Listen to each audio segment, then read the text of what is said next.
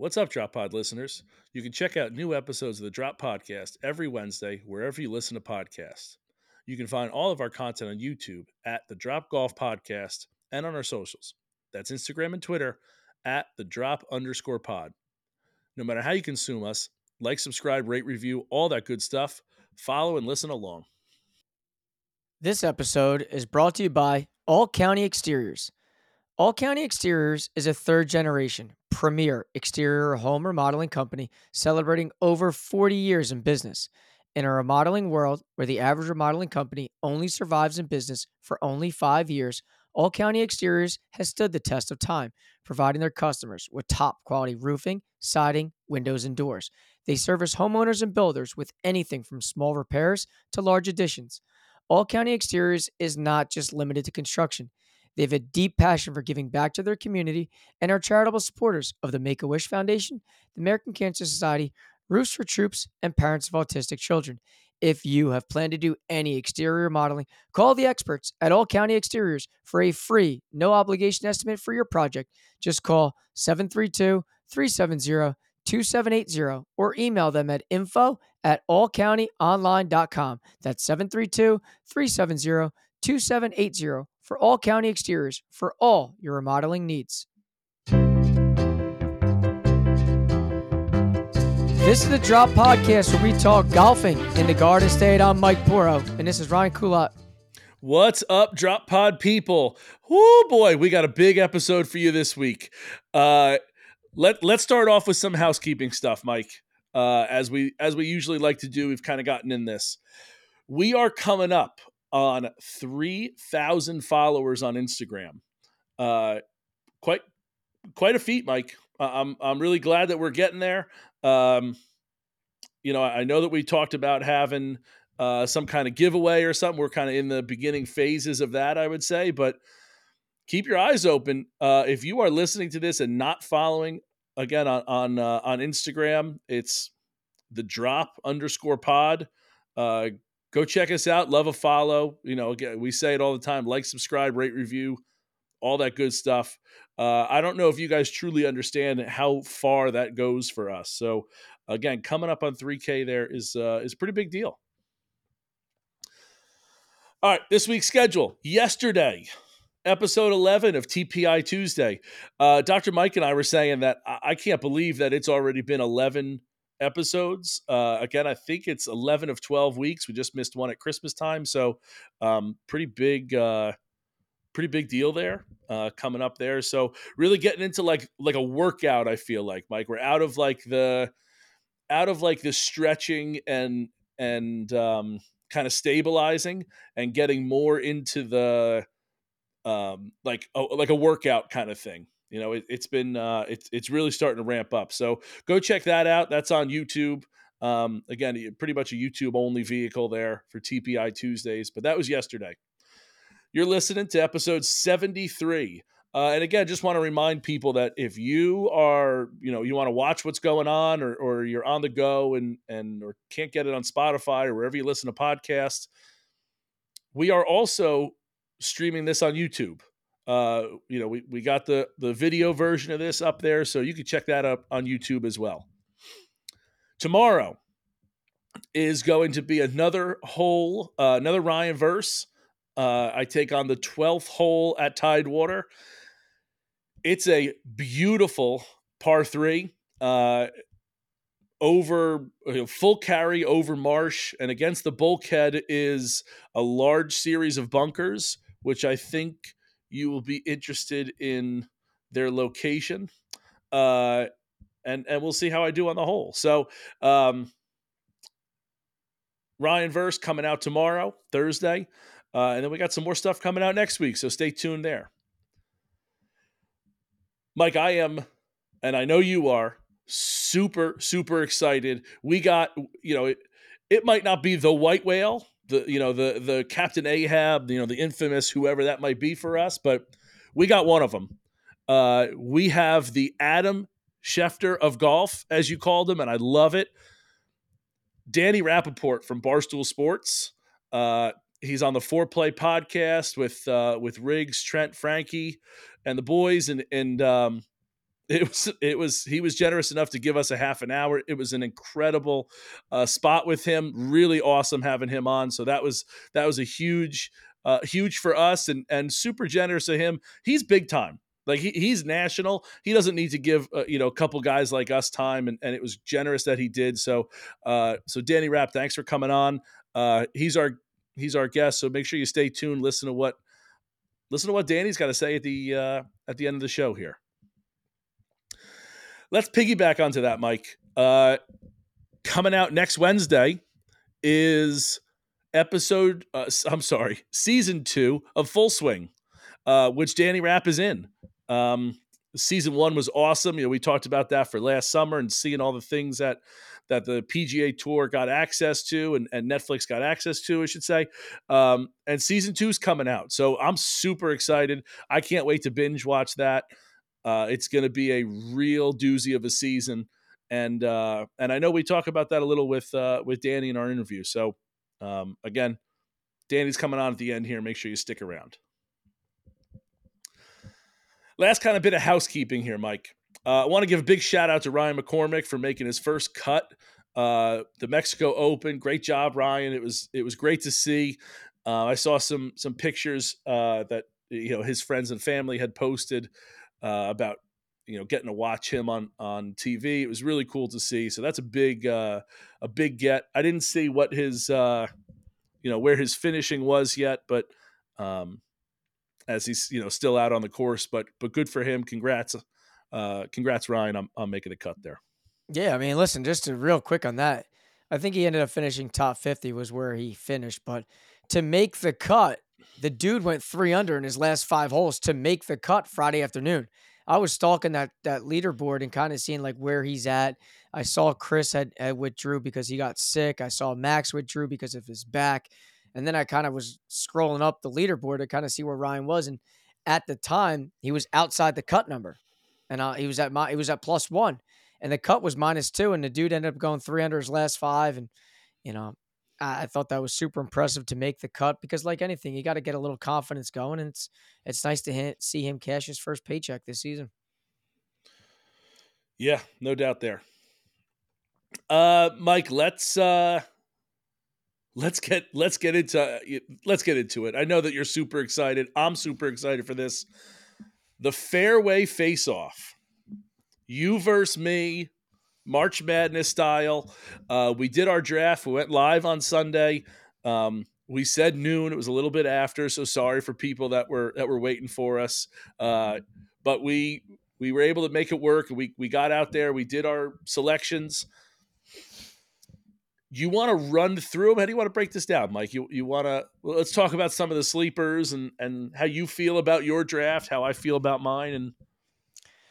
Yeah, so I mean, just to kind of recap, I want to thank everybody that was tuning in to the live feed. I mean, that was really cool, kind of seeing people in there commenting on it. You and I joke around like do people even care at times? And the obvious answer is yes. So when people do, it's even more appreciative from our aspect of that. So 12:30 on a Sunday afternoon, not many people care to listen to what you and I have to say, but people do. And it's cool to be a part of that and in that little like ecosystem, so more or less. But about the draft, listen, it was tough. I mean, I think like if you watch, you saw as it got down to like our last 3 picks, 14, 15, 16, a lot of our boards were clear. We had to kind of go deep in terms of like, what are some other spots that may have not made our initial list, get on a new list at the current time. And I think we did a pretty damn good job of finding 32 public golf courses that we have not played in the last 12 months or so that have an opportunity to see our rear ends, because like we've mentioned many times, whoever wins, we will go and pack our bags north, south, east, or west, wherever it ends up being, on top of probably seeing others on this list. But the guarantee is that the winner will see us live and in person. So I'm excited. I think the matchups are going to be super fun. To kind of echo some of the things that we spoke about on Sunday, like voting goes live tomorrow at 11 a.m. It'll be all over on Instagram. Like you said at the top, make sure you follow along because you want to get your votes in. And 11 o'clock, it'll run for 24 straight hours starting Thursday. And then the following week's episode, you'll hear about the results. And it's exciting. I know last year the engagement was insane. The amount of comments, shares, votes, nonetheless, everything was just off the rocker. And I'm excited about this one because we're bringing a lot of different golf courses into play here. Some that we haven't talked about, some that we have, some that we just never got to. And some courses that are looking for, you know, round two. They maybe thought they got slighted last year and they thought their team should have won or their course should have won and they didn't. Well, now they got a second go round. So I'm excited. I think it was a good draft, and I'm kind of curious to see how this whole thing ends up. Yeah, I really am too. And I know as if you were on the live stream there, I had a couple more ready for you that I just wanted to share. I know we said I don't want to give anything away, but the four others that I had left, Royce Brook, Rock Lee, Town and Country, and Bowling Green. Four others that I had there ready in the chamber, but I thought it was honestly a lot of fun to kind of go through, be strategic, think about like, you know, a mixture of like wanting to play the course on top of like the engagement we get on the course. So, I know that there's some interesting matchups here that you and I have already talked about.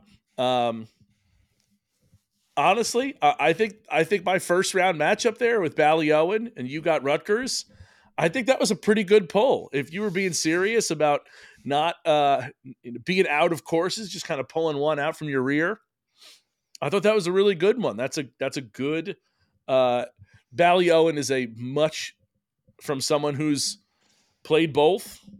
Ballyowen is much nicer, but you never know how much Rutgers can pop out for their course. And again, I don't feel great about that one at this point. So, well, I think there's sometimes you when you said you're bringing up some strategery involved in the game here, and you held Scotland Run to the end. I said, okay, well, I better have a joker up my sleeve because if I don't, it could be a bloodbath. It truly could, and I'm hopeful that RU Nation and we can get, you know, everybody over there at Rutgers hopping on board this. You know, maybe we can get all the athletics, the golf, you name it. I know we have a lot of Rutgers followers on there. If we can get Coach Sciano to maybe share it. I mean, listen, you never know. You never know you never know what DMs I can send here and there to kind of spruce things up a little bit. So I had to stick with the Rutgers thing. I said, okay, let's toss them a bone and see if they come through. I know they battle in the Big Ten, but hey. Throw out a sleeper there, and that's my disadvantage that you got over. You can send a couple extra DMs here and there, but yeah, that was a great pull with Mr. Irrelevant there pulling up Rutgers. As Mike said, I picked Scotland Run. Mike was not able to pick Scotland Run since he played it last year, so I let it drop all the way down. I picked it with my 14th pick, so it's going to be going up against Crystal Springs in the first round. So we know how highly Mike talks about Scotland Run. So we got a one that's really a great course, probably should be a top three, either on your side or my side, if we were just going off the course itself. But again, I knew you couldn't pick it. So I wanted to see if I could pick off one of yours early. Again, kind of going with the strategery there. I like my Seaview Pines. Seaview showed out last year, Mike. We saw how good they were. Those people, they really came out to play. And it's going up against one that you really have been itching to play. I kind of played it last year. I got to play all 27, a little different style, which I've been saying, but it's going up against the 710 in Neshannock Valley. And that's, again, a big... That was the finals last year. That was the finals. It was Neshannock versus Seaview Bay, and that was the finals. And to your point, like, yeah, now we have what really could probably be two of our biggest followings in terms of course supporters in an opening round matchup, which, listen, if you had asked me, like, what matchups do I see as, like, wow, like golf courses, that was up there. That's a heavyweight one. You brought up Scotland Run and Crystal Springs, two different ends of the state. You got the north and you got the southwest. Well, I should say northwest versus southwest. You got a little bit of mixtures there. Mm-hmm. But if I had to ask you on your side and my side, who's your sleeper that you're looking at this? And when we reconvene the finals and the championship game, who do you see as like, you know what? I know I got them here, but you know, or do you just think you think the favorite in terms of Ballyowen, you know, Francis A. Byrne, your Skyways, or you think they're just going to carry you through? So honestly, I feel really good about my draft, especially with getting Scotland Run so late down there. I feel really, really pretty good about my draft. I really do. I think obviously that, like, again, I worry about Rutgers with how big Rutgers could get, taking out Ballyowen, Charleston and Francis Byrne. I'm not terribly worried about. I think Skyway should roll Rivervale. I think Wild Turkey should run wild over Running Deer. Puns, all of those puns intended there. I really like my my courses here. I thought they came out pretty solidly. I like them. Again, the one thing I will say is I don't know the social side as well as you do, or really at all. So, hey, maybe a course like Tamarack East is blowing it up on social media, and I just don't really know that. And they're gonna take out Hominy Hill because maybe Hominy Hill is non-existent on socials. So that's something that I don't know as well, and that is something that definitely comes into play here. Again, I do know that Seaview and Neshannock both show out. So I think that is a Tyson Ali in their prime matchup right there.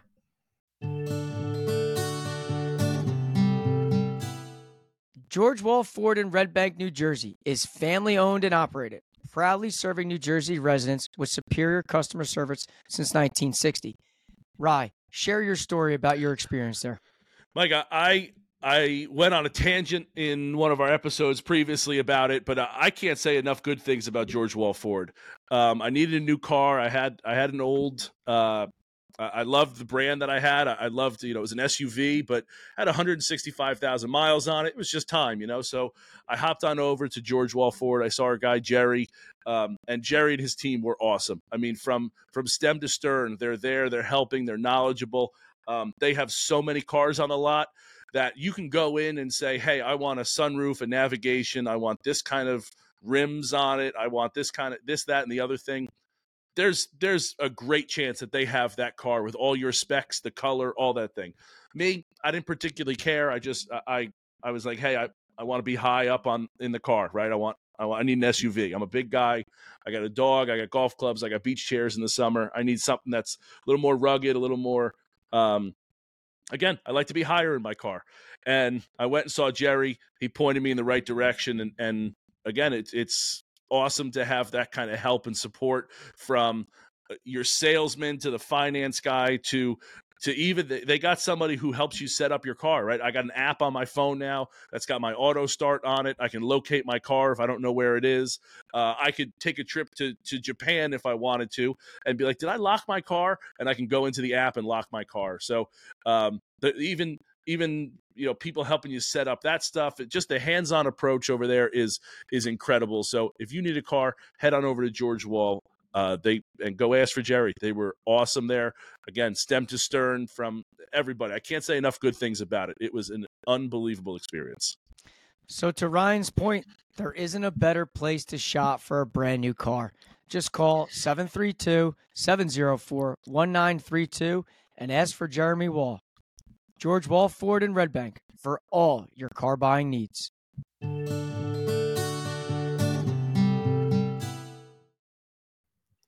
Yeah, I mean, listen, I totally agree. I think this is a huge shout out to all the golf courses, all 32 that are involved too, because this is just another way when you share all these stories that get posted to, hey, listen, let's get our name out there more. Let's get people talking about it. And when you can start seeing all the votes that start to compile, it's like, all right, well, there is a lot of interest about our place, and all we're trying to do is to continue to highlight that. So I will throw this sentiment out there that, hey, listen, all these golf courses, we'd appreciate you sharing these stories so more eyes and more clicks go on it, because, again, it helps both parties here. So I know when I look at the top 32 teams, in a sense, or courses that we drafted, I kind of think the sleeper on my side is Architects. I do. I think Architects, after seeing it pop up in Golf Digest a few weeks ago, talking about some of the holes on the golf courses, I think that the idea that it is kind of like a one hole is a different spot kind of draws the average golfer's interest a little more. And I kind of have a gut feeling that, like, I won't be surprised if Architects kind of slides down these rankings further and further along in this process. But to your point, like, I don't know. I mean, the following helps. It matters. You know, I would say Architects is kind of a sleeper on my side. And then I do think the sleeper, I do have a sleeper on my, so like, I wouldn't consider Architects a sleeper because it's in the top 5, right? It's in the even top 4. It's in the top 25% of your thing. Honestly, I think Seaview Pines for me would be that sleeper. If you wanted like a true sleeper, back half, no, it's got a big following. It's not as nice as the Bay course, but like for me, that's one that like is a little bit of a wild card. I would say in there for me that, or honestly, the other one would be Galloping Hill. That's another one for me. That would be kind of wild card there for me. Yeah, I won't be. I mean, again, I guess I can see your point in terms of Architects being in my top 4, you know, number 4 moving on. But I guess, I mean, when you think about March Madness, do you have a lot of 4s winning the whole thing? I guess maybe a handful, but I would say like Running Deer is a huge get out there. I think honestly, Running Deer smokes the you know what out of Wild Turkey opening round. Smokes him. There's another big one though. That's a Crystal Springs resort. You know, there's a lot of people that follow Crystal Springs. There's a lot of like that's got a pretty big following, but so does Ron Jaworski. So that's going to be interesting. Show. Yeah. Smoke show. We'll see. So I mean, I kind of like that, and if as you kind of project this bad boy out and you look all the way up and down. Well, hold on before you get there. Let me ask you this question because it sounds like you're ending that part of it. So let me ask you this: out of all the courses that I picked that were on your list. And I'm going to do the same. What was one that you were like, oh, I really wish I had that course? I guess there were two. Francis A. Byrne was very high on my list, and I was surprised to see you take that at number 2. I had a gut feeling it would be on there because it's highly talked about. I just didn't think it would be that high on your list. I didn't. And then obviously Skyway is also one because I know and I had a gut feeling that'd be high on your list because that is somewhere we tried getting to so many freaking times last year. We just couldn't make it work. Those are two. But obviously, when I look at where they are for you, they're very high as well. So obviously, my thought process about it may be a tad lower on your list just clearly was not right. Yeah. Yeah, I went with Francis because I know that it was going to be high on your list. And when you didn't take it at number 1, I knew that I had to take it or you were going to take it. I had a feeling that it was just like a way for me to keep it, you know, to keep it mine. And then again, same thing with Skyway. I felt like Skyway kind of fell into my lap there because of how much we've talked about it and the traction it gets. Yeah. My number 1 wasn't switching. The Old Bridge Golf Club, The Rose is number 1 on my list. I've actually had a few conversations with people over there about us going and playing. We're going to wait until the golf course is ready to go in terms of the spring season, healing things up from the winter. But I've had a lot of conversations with people over there. They want us to come over. I'm itching to go because when you're you're talking about brand new built golf courses, like this is the first one and I can't tell you how many years. So for me, it was like, okay, I've heard about Ballyowen and I've heard about all these other spots.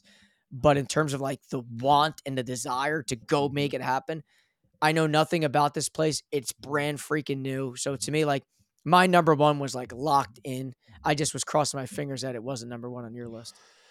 So honestly, it was probably number four on my list, and maybe even up higher. But like when you didn't pick Francis or Skyway, it's like I had to pick those. I'm super interested in picking the Rose. Again, what brought it down a little bit for me was the following. I don't know if it has the traction because it's so new. That's the only thing, or the only reason why. But honestly, I'd say there's some sneaky juice. And again, that you got that over me. I think you took, again, I didn't feel like I should take Nishanik, so that was kind of off of my list there. But the two for me were Architects and LBI National. That was one that I was like, LBI, I really want to get to. I know it's close. I'm thinking that we play LBI National and then you invite me over. We have a nice home cooked meal together. It would be quite lovely, but I don't think one of those. I don't think that will happen. But I mean, listen, let a man dream, right? That's what they say. Let a man dream. But LBI National with their redo, and I know that when you went over and played it, it wasn't in the best condition because of its new, undertaking and whatever. But that's one that I'd like to get to as well. And again, I played Architects with a couple buddies, had a great time. Maybe 8, 10, 12 years ago, something like that, and would love to get there again. It's really a cool place. And being now, even from then, a little bit more of like into golf course architecture, that for me is one that like I would like to be able to see and understand truly. Yeah. I mean, listen, I like it. I mean, I don't know if I'm super excited to get this bad boy off the ground. The draft was fun. But I guess, you got to talk about, let's pick a final four. And no offense, the way it could go, it could be four of your squads. Right? It could be four of my squads. It could be 3-1. It could be 2-2. Like, it could be a lot of different ways depending on how the matchups go. Do you have a thought of maybe, I don't even know if you want to say final four. Do you have a final matchup? Do you have a winner? Like, project and predict what your thoughts are by just looking at things. It's tough when it's not in like the bracket form, right? Like I didn't get to like draw them over. I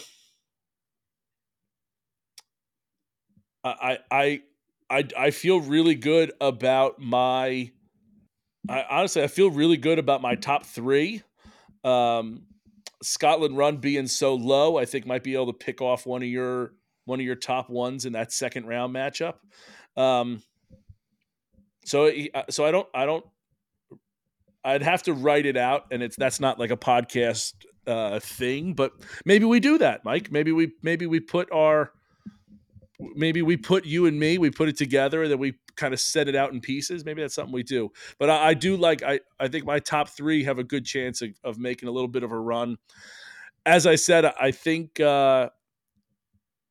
you have a Nishanik is kind of a big one that I'd be scared at 7, just to kind of do some damage. I don't know if I'm not saying it would be the winner or anything like that, but it gets past Seaview, which for me has a lot of eyes on it. And then what does it go to? 7-10 goes to the 3-6 matchup. Mm-hmm. So then it's playing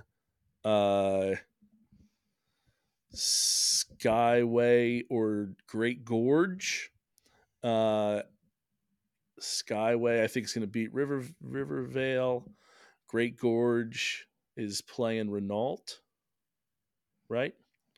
So I think both of mine should move on. So the 3-6, I don't know. Skyway or George, I don't really. I don't know. That one does make me a little nervous though. So who's your winner? Again, winner I hate this because we're depending it on how many eyes get to it, right? Which truly doesn't tell you which is the best course out there in New Jersey. No, but it wasn't going to anyway. So because we've all, if that's the case, we would have thrown in courses that you and I know that we both had to leave off because we just played it, right? I mean, we got to think about it. Like Ballamore would have been on in the top 32, but it's not because we just played there. So there are courses, if we're going to say the best, right, that were left off. But best of the like I could say best of the rest, and it's still not going to matter even if we did it that way because Ballamore might not get the eyes that somebody else gets. I feel really pretty good about Skyway.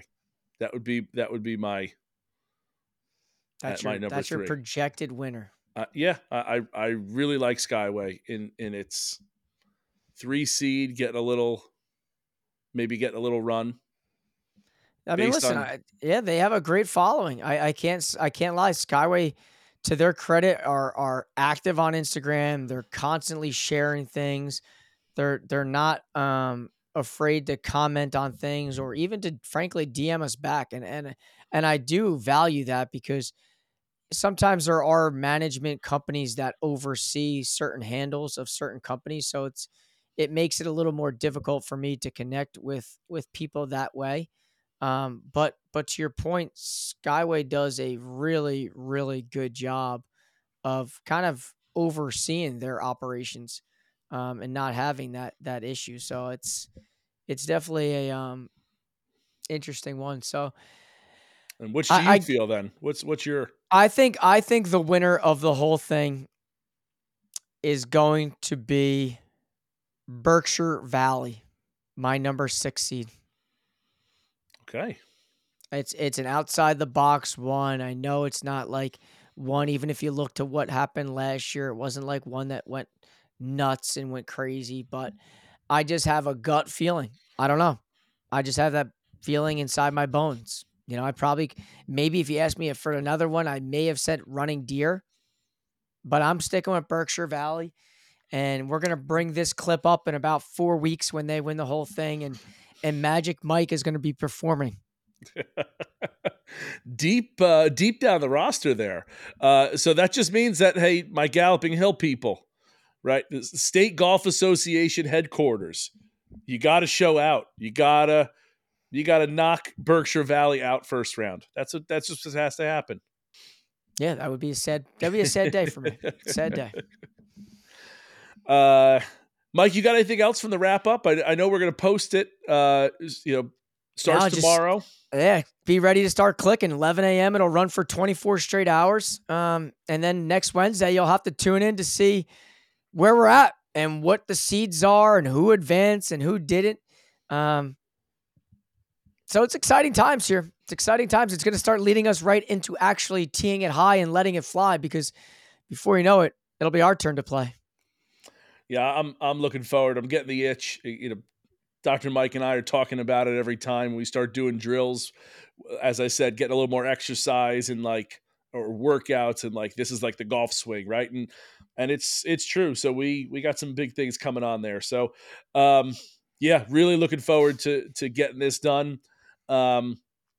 You put out the schedule kind of and the brackets. We'll post them again, like what the matchups are going to be and all that. So stay tuned for it. It's going to be a lot of fun. Again, I think you're in for a real treat, guys. All right. Anything else, Mike? Nope, you covered it, sir. All righty. We're going to send you now to our conversation we had with Dan Rapaport from Barstool Sports, the Foreplay podcast. Dan is the Adam Schefter of golf, the golf media world. He's bounced around. Young guy that's got, you'd say he's got a bright future because of how young he is, but his future has already exploded. Excuse me. And we had a lot of luck getting him on, and it was a tremendous opportunity. So thank you to Dan for coming on. And here's our interview with Dan Rapaport. Enjoy.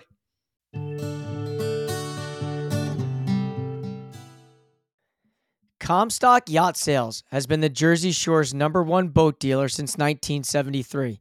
Did you know that Comstock now has 2 on-water sales locations to better serve the boaters across New Jersey?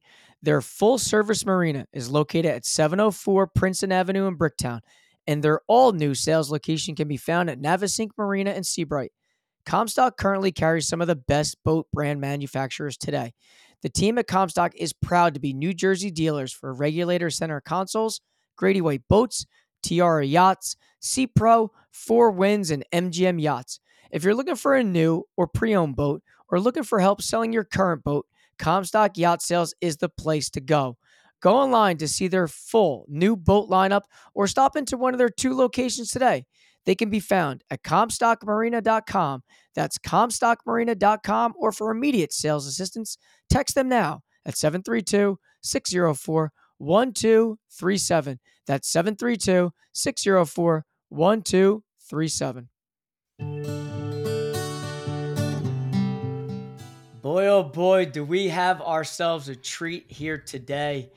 We have one of the hosts of Barstool's Foreplay podcast, what I like to refer to as the Adam Schefter of professional golf. I'll take that. Today's guest is Dan Rapaport. Dan, thanks so much for coming on today's show, man. Yeah, I appreciate it. I saw you guys. I respect the hustle. I saw you guys tag me on Instagram a couple times, so I figured I'd come and jump on. Listen, just a couple. Listen, I am a persistence is key, dude. Persistence is key. And I swear to God, that's one of my jobs. Like, Ryan and I have 2 different jobs when it comes to the podcast. Mine is all like the out in front, the social media side of it. And sometimes, to your point, listen, you got to take extreme measures. And maybe I get lucky and hit it, and knock on wood, I got you. And listen, I'm here. I can't lie. The audience, when I told a couple people on the side that, hey, you're not going to believe who I got, they were like, get the hell out of here. No fucking way. I'm like, I swear to God, wait till it happens. So listen, you're a big draw for us. And I can't thank you enough for giving us a few minutes today. Yeah, no, I'm happy to do it.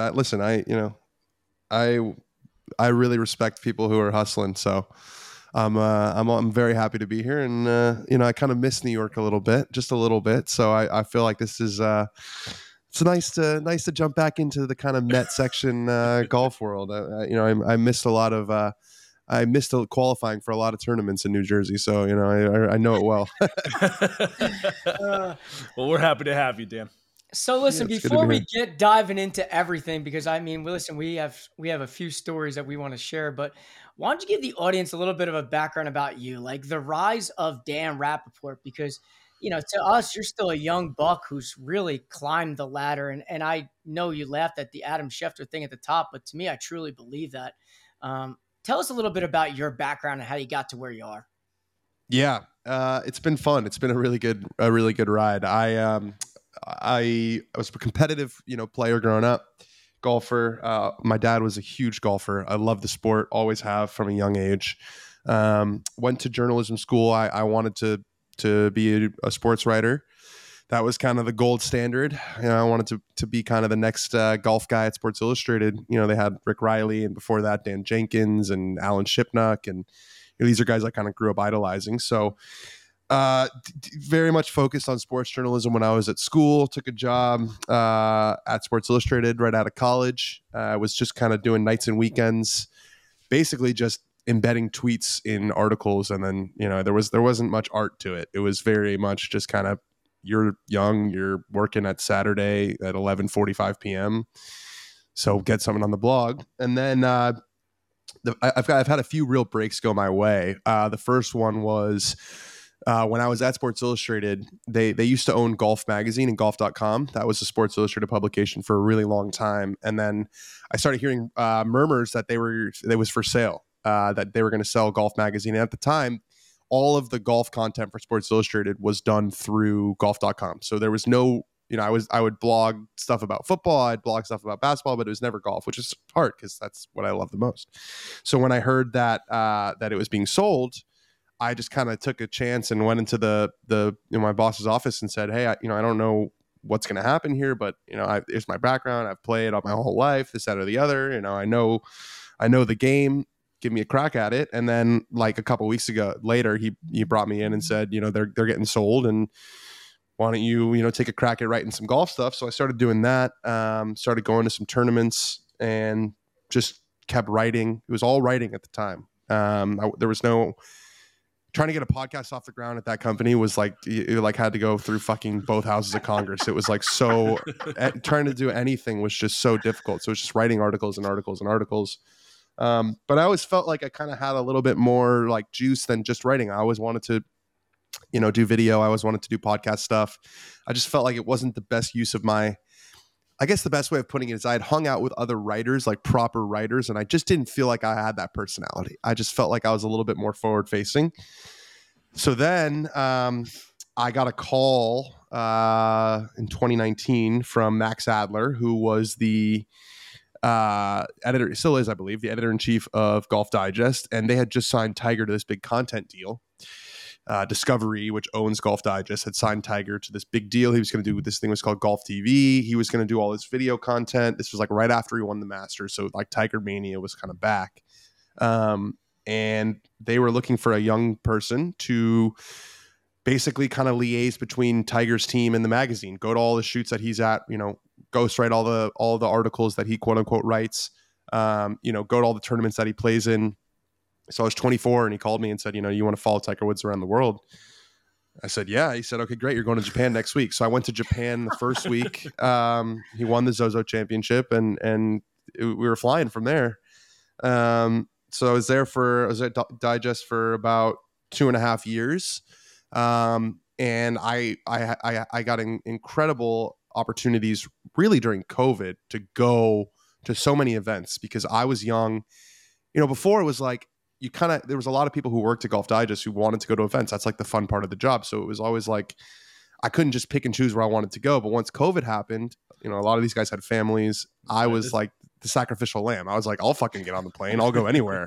So I think in 2020 and like 2020, 2021, you know, I probably went to across those 2 years, like 40 tour events and was there all week. And I was just like on the road and making relationships and, but I was still a little bit frustrated that I felt like I wasn't getting, I felt like there was more stuff that I could do that I, if I just had the resources and sort of the belief to do it, that I could make some cool shit. But you know, large boats turn slowly is the phrase I like to use. Like Digest has been around for a really long time. They had a really set way of doing things and they weren't just going to give me everything that I wanted, which I completely understand. But then Barstool basically said, we will give you everything that you want and we'll give you this platform, which we've already built.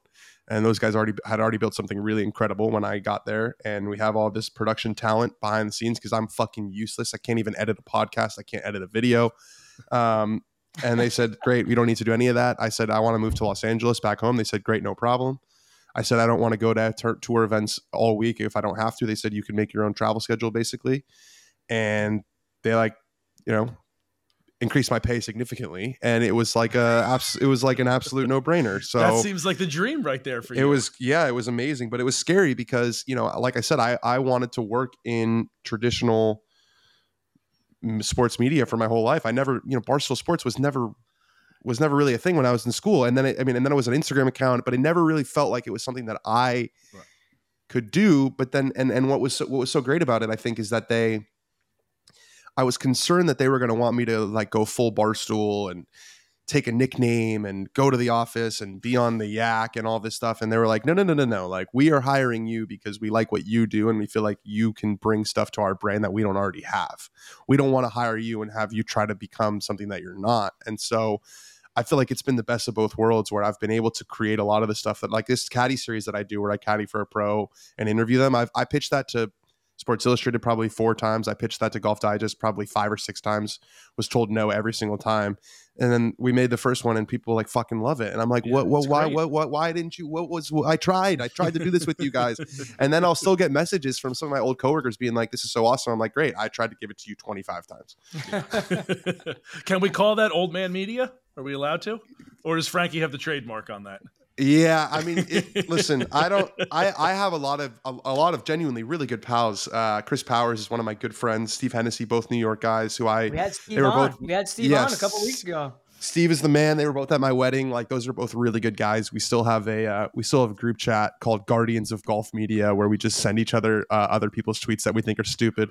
So I still have really good friends there. But those weren't the guys who I ran up against, like, decision making. Those guys were always super supportive, and they were always on my side. It was more kind of the higher ups who I felt like, just because they were 50 years old and they'd been an editor in a magazine for 25 years, felt like they knew what good content was and knew, you know, what was worth it and what wasn't. And I just was really, really frustrated by that.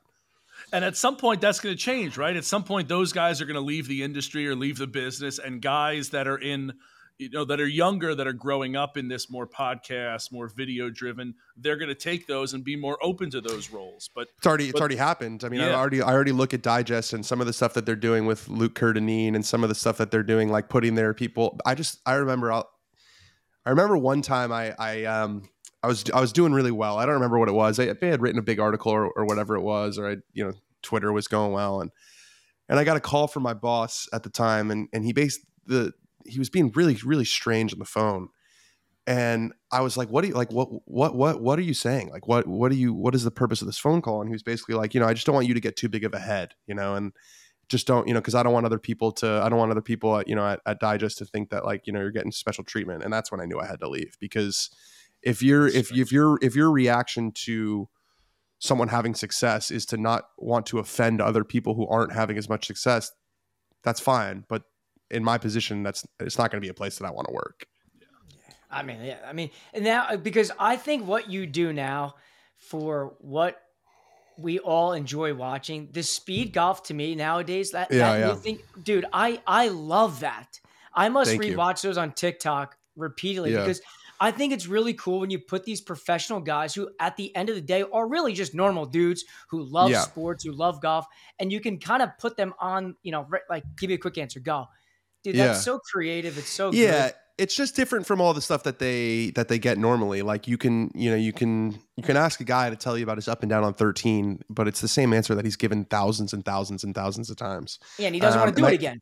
Yeah, it's just like he's just going through the motions. It's not fun. It's not, So I just wanted to kind of highlight their personalities. And I also think, I was lucky that I overlapped at Northwestern with Matt Fitzpatrick, and we became close friends. And I think that really, like, being like genuinely really close friends with a tour pro, I think you just sort of understand how they operate. You understand what they want to do, what they don't want to do. And then the other guys know that you're friends with that guy. And then that was kind of how I first started, like, developing contacts in the world, is like, they knew that, okay, if this guy's friends with Fitz, he's obviously not like a creep.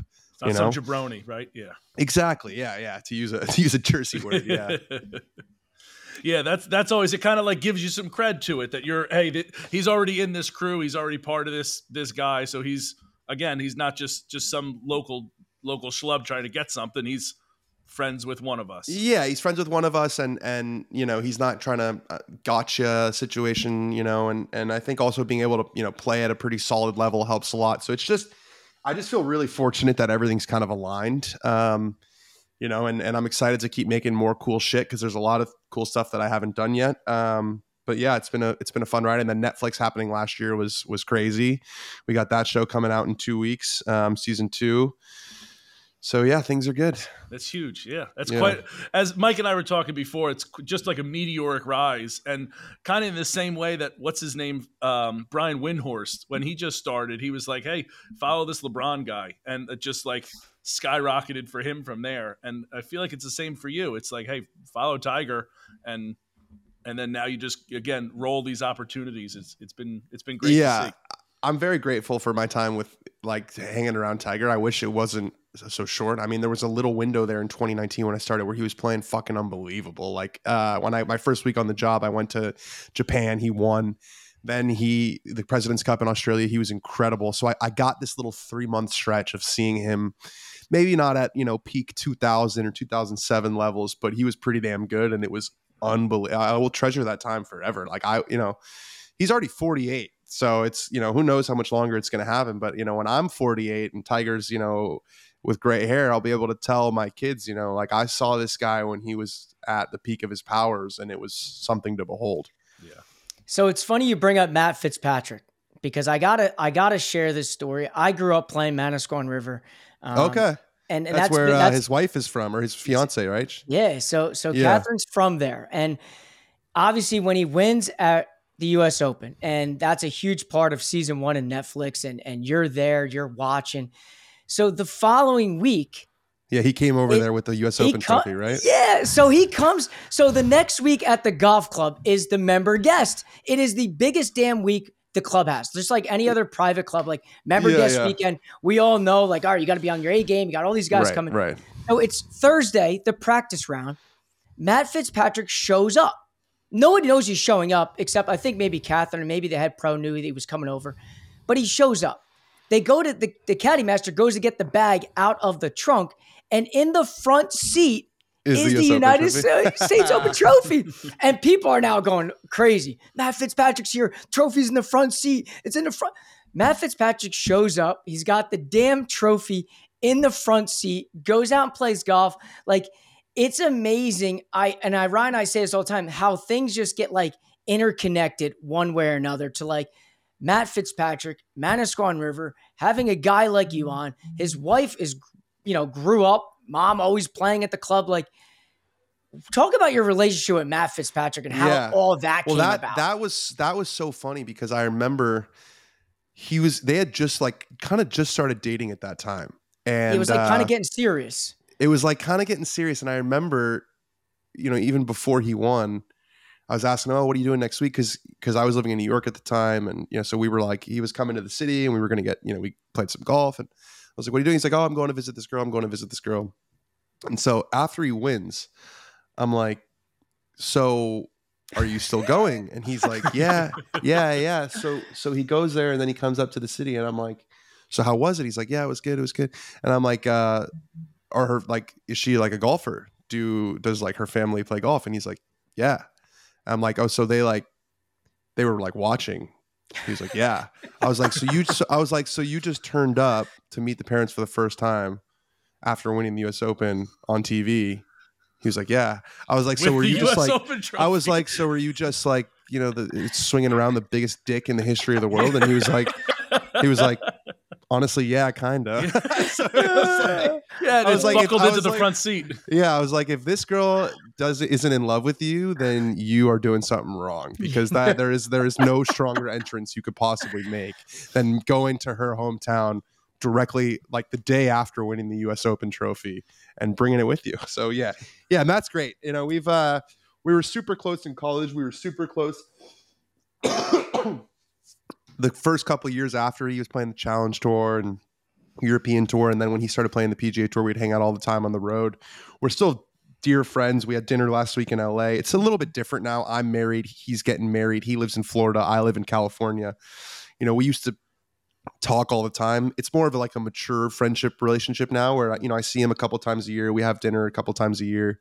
But just living in different cities, it's hard to maintain relationships like that. But yeah, he's a good one. He's a really good kid, and I'm really happy for him. I think that this relationship has softened him in a way, and given him something to care about outside of golf, because he's such an insanely dedicated professional when it comes to his sport, that it's nice for him to have something else. I think there was some. No, I mean it's like I remember when he. I remember the Ryder Cup at Whistling Straits 2021, I think it was. And, I think he was single at the time. And, he had a really, really shitty Ryder Cup. He struggled.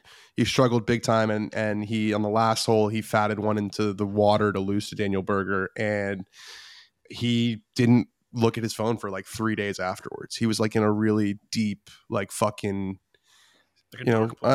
like a dark place, because I think, when you care so much like he does, and it's one of the reasons why he's so successful, but it's sort of a double-edged sword because then when you're not, like, I remember when he used to play bad, it would be dark, and because that's what his life was. So I think now he's got a little bit more balance where, if he plays shitty, he still has someone to make him happy, when the round is over, which has been really nice to see. And it's cool that he's got these New Jersey ties now for you boys. Yeah. A little more perspective for him there.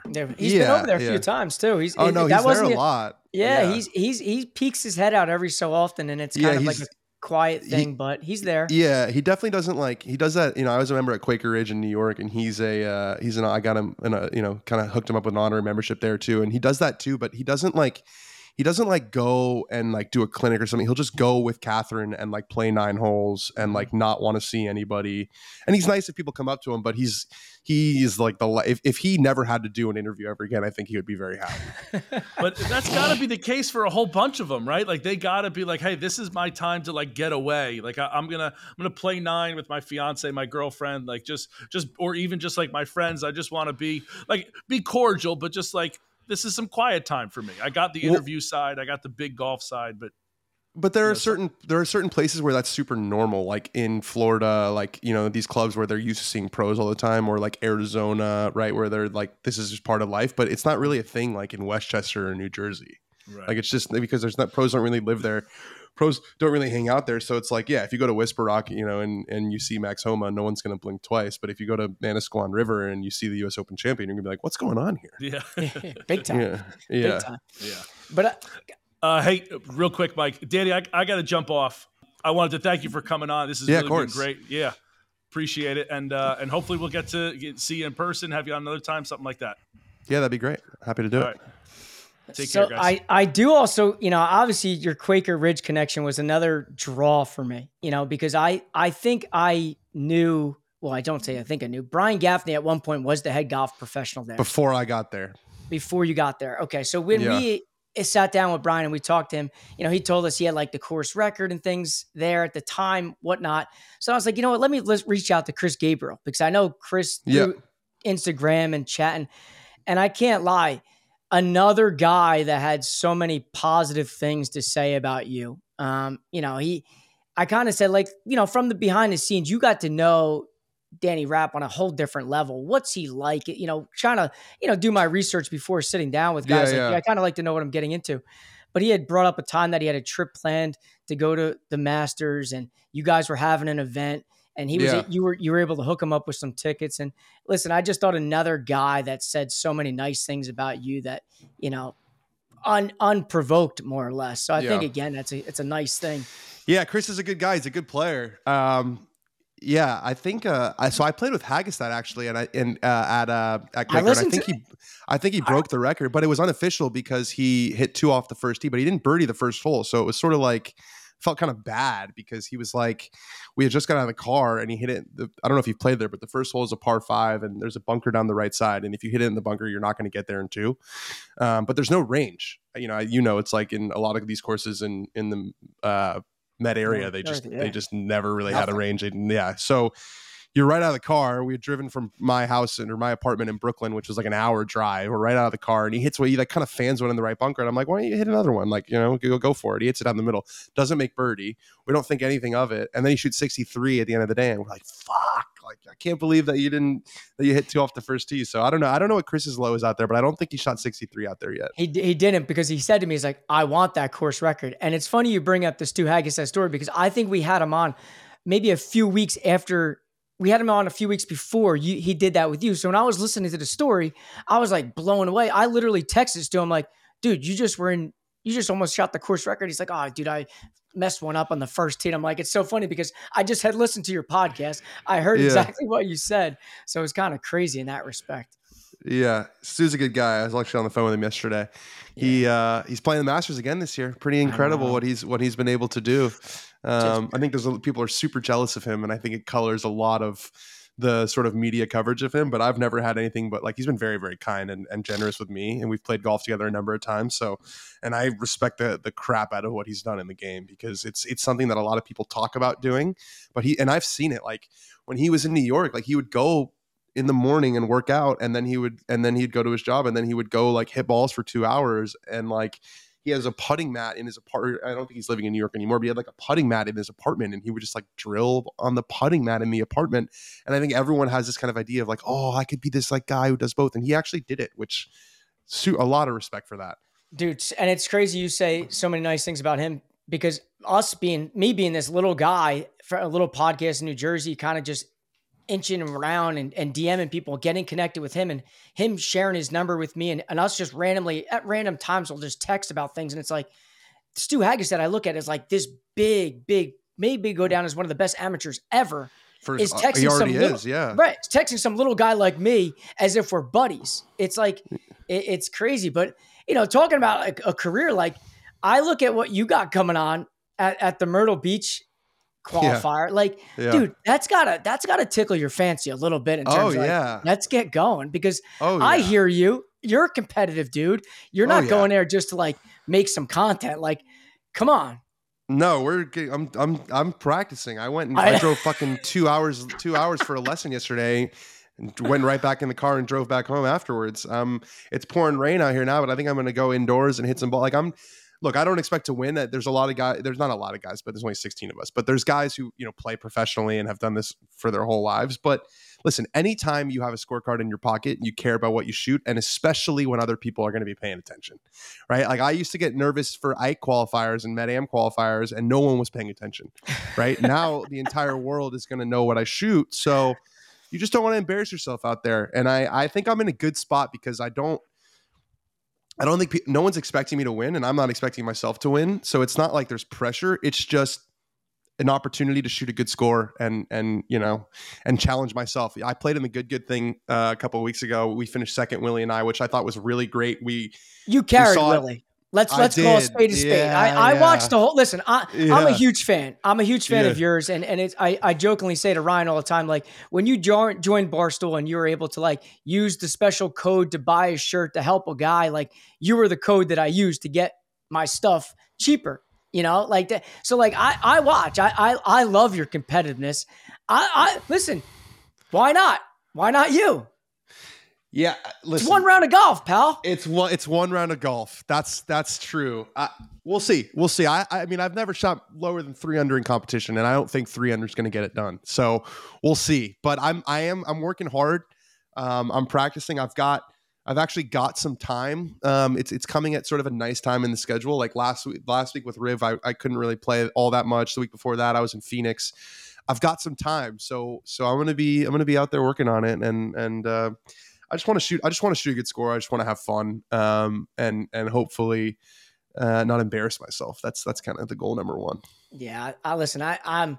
Why not you is kind of like the hashtag like I'm going with. The last thing I'll leave you with, because obviously can sit here and pick your brain forever. But let's talk about Netflix. Obviously that the season 2 is coming out. I know you have a huge play in that and a huge role in what goes on there. Like, again, being a golf nerd and fiend as I am, like you live and breathe it, watching that thing. Like I'm itching to start that up again.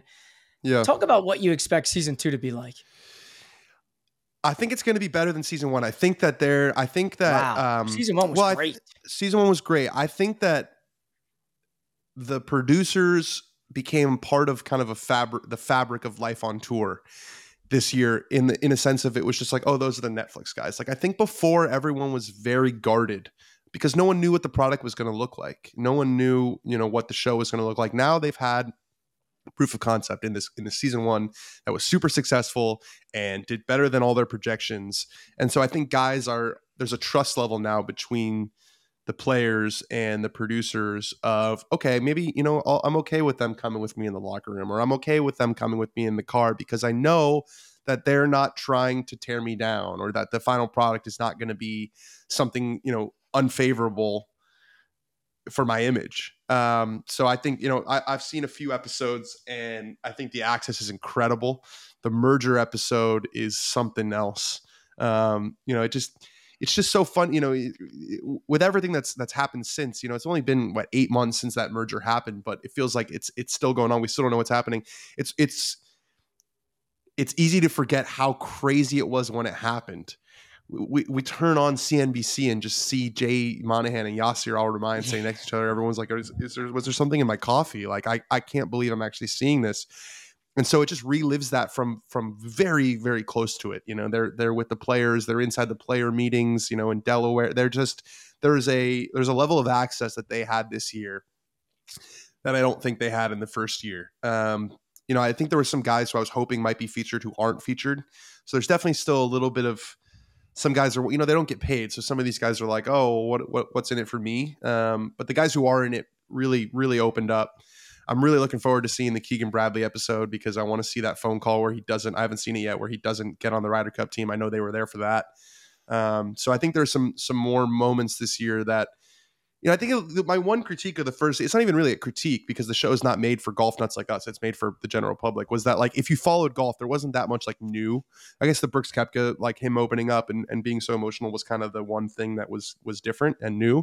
But if you were a golf fan, you know, you knew about Jordan and JT's relationship, you know, you knew about Matt Fitzpatrick and his statistics and all this stuff. I think there's a lot more behind the scenes stuff in this season that, even people like you and like me who eat this shit up every single week aren't familiar with. Yeah, that's great. And I guess knowing that you're on a Taylor Swift kick these days and Alec Bush, a huge fan, like yes. What do you think is the end game for LIV and the PGA Tour?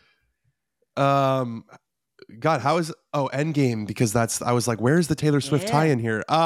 Yeah, come on, bro. Man, I mean, Alex would be pissed at that one, dude. He's gonna be mad at that one. I don't know. You know, they asked. I did a little panel the other day, and they asked me this question, and I, you know, I don't think that Yasser knows. I don't think that Jay Monahan knows. The one thing I am hearing a lot is that the Department of Justice is just like not really going to let it happen.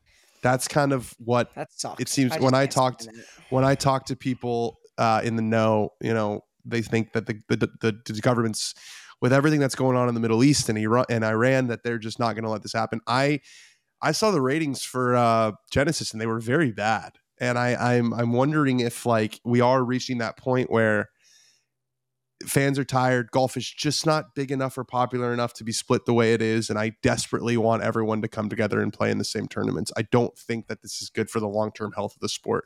So I'm hopeful that the Saudis are involved in a deal. I'm hopeful they can split up the calendar. You know, maybe have some live team weeks, have some individual weeks, do it around the world, kind of what Rory's been talking about.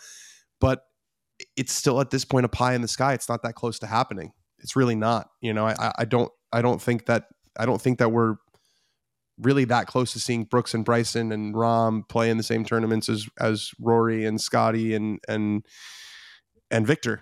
Which is a shame. Yeah, leave it to the United States government to botch that one too. So, you know, listen, you know, it's just it's a stay out thing. Of our fucking business. There's some things you guys can go meddle in and worry about. This is not something that needs to be worried about. So, but listen, I can't thank you enough. I literally could talk to you for hours upon hours. But listen, if you're ever in the New Jersey area, Northeast, listen, no one's faster to responding to DMs than I am. So don't be afraid to fire one my way. But thank you again so much for coming on today's show. Yeah, of course. Happy to do it. We'll do it again soon, boys. Thanks, pal.